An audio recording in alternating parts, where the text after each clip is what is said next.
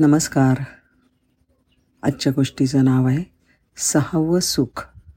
लेखिका आहेत शांताबाई शेळके. चिनी लोकांमध्ये एक प्रथा आहे.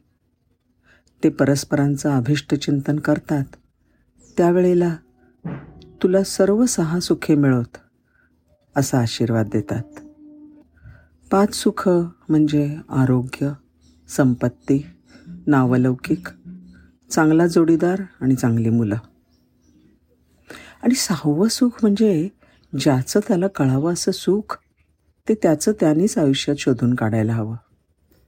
हे सहावं सुख समोरच्या माणसाला सापडावं लाभावं असं अभिष्टचिंतन करणारा म्हणत असतो.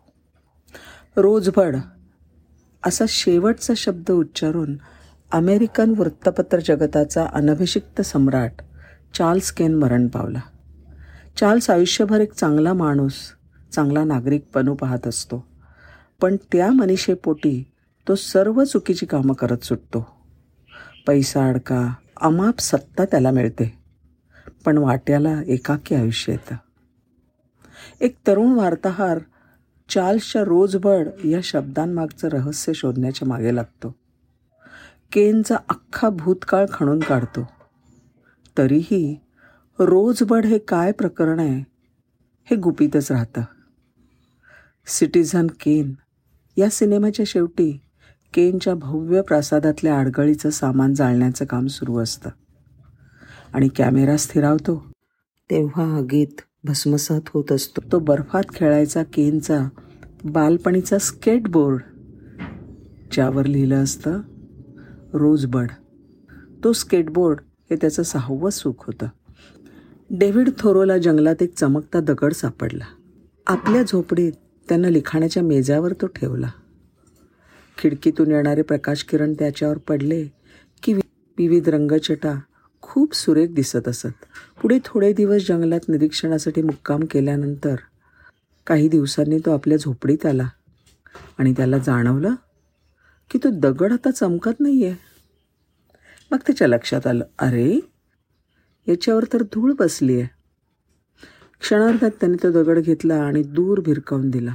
कारण काय माहिती आहे केवळ शोभेची ही वस्तू मी बाळगली तर तिची निगा राखावी लागेल. एकातून एक अशा वस्तू जमा करण्याचा मोह मला होईल. त्यांची निगा राखत बसलो तर निसर्गाची किती रूपं बघणं निष्ठून जातील. निसर्गाचे बदलते आविष्कार अनुभवणं म्हणजे ब्रह्मानंदी टाळी. त्यामुळे हा मोह नकोच नकोच रे बाबा. थोर जीवनवादी होता. त्याने जगण्यातलं सौंदर्य भरभरून अनुभवलं. सहाव्या सुखाचा हा शोध घेत असताना एखाद्या वेळेला असंही जाणवू शकतं की अरे ज्याला आपण सहावे सुख समजत होतो त्यापर्यंत पोहोचण्याचा प्रवासच जास्त रसरशीत उल्हासपूर्ण आहे. मग सहाव्या सुखाच्या प्राप्तीपेक्षा झालेल्या प्रवासाचंच सहावं सुख बनून जातं. पॉल गॅलिकोच्या एका कथेतल्या एका आजीबाईच्या मनात एक अपुरं स्वप्न दबलेलं असतं. तिला एक विशिष्ट महागडा ड्रेस खूप आवडलेला असतो. खरं तर तो घालावा असं वय काही आता राहिलेलं नसतं. पण पैशाअभावी राहून गेलेली एक सुप्त इच्छा पूर्ण करण्याची ओढ असते. आयुष्यभर काटकसर करून ती तो खास ड्रेस घ्यायला लांब पॅरिसला निघते. प्रवासात तिला वेगवेगळी माणसं भेटतात. तिच्या निरपेक्ष प्रेमळ आपुलकीच्या वागण्यामुळे खूप जणांना तिची मदत होते.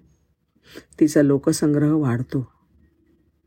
पुढे ती खास ड्रेस विकत घेते. पण ड्रेसपेक्षा तिला खरा आनंद मिळतो तो प्रवासात भेटलेल्या लोकांच्या सहवासात प्रेमात. बारीक सारीक असे सहाव्या सुखाचे नाजूक पदर कधी देण्यात तर कधी घेण्यात मज्जा आणणारे.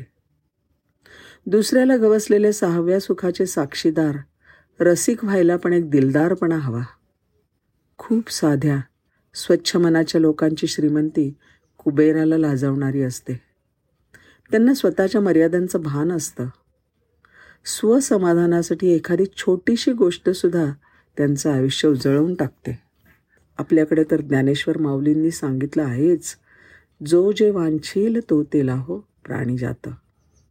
प्रत्येकाचं हे सहावं सुख निराळं असेल. छान कार्यक्रम बघायला मिळावेत.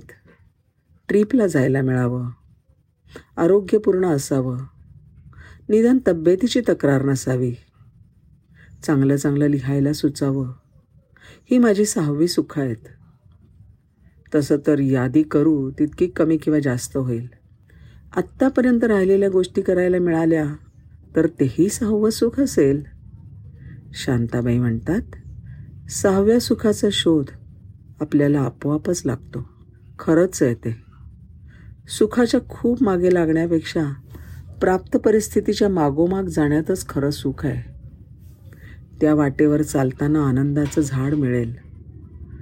खळखळणारा झरा लागेल. कधी ऊन सावलीचा लपंडाव असेल. गाणारी वाट असेल.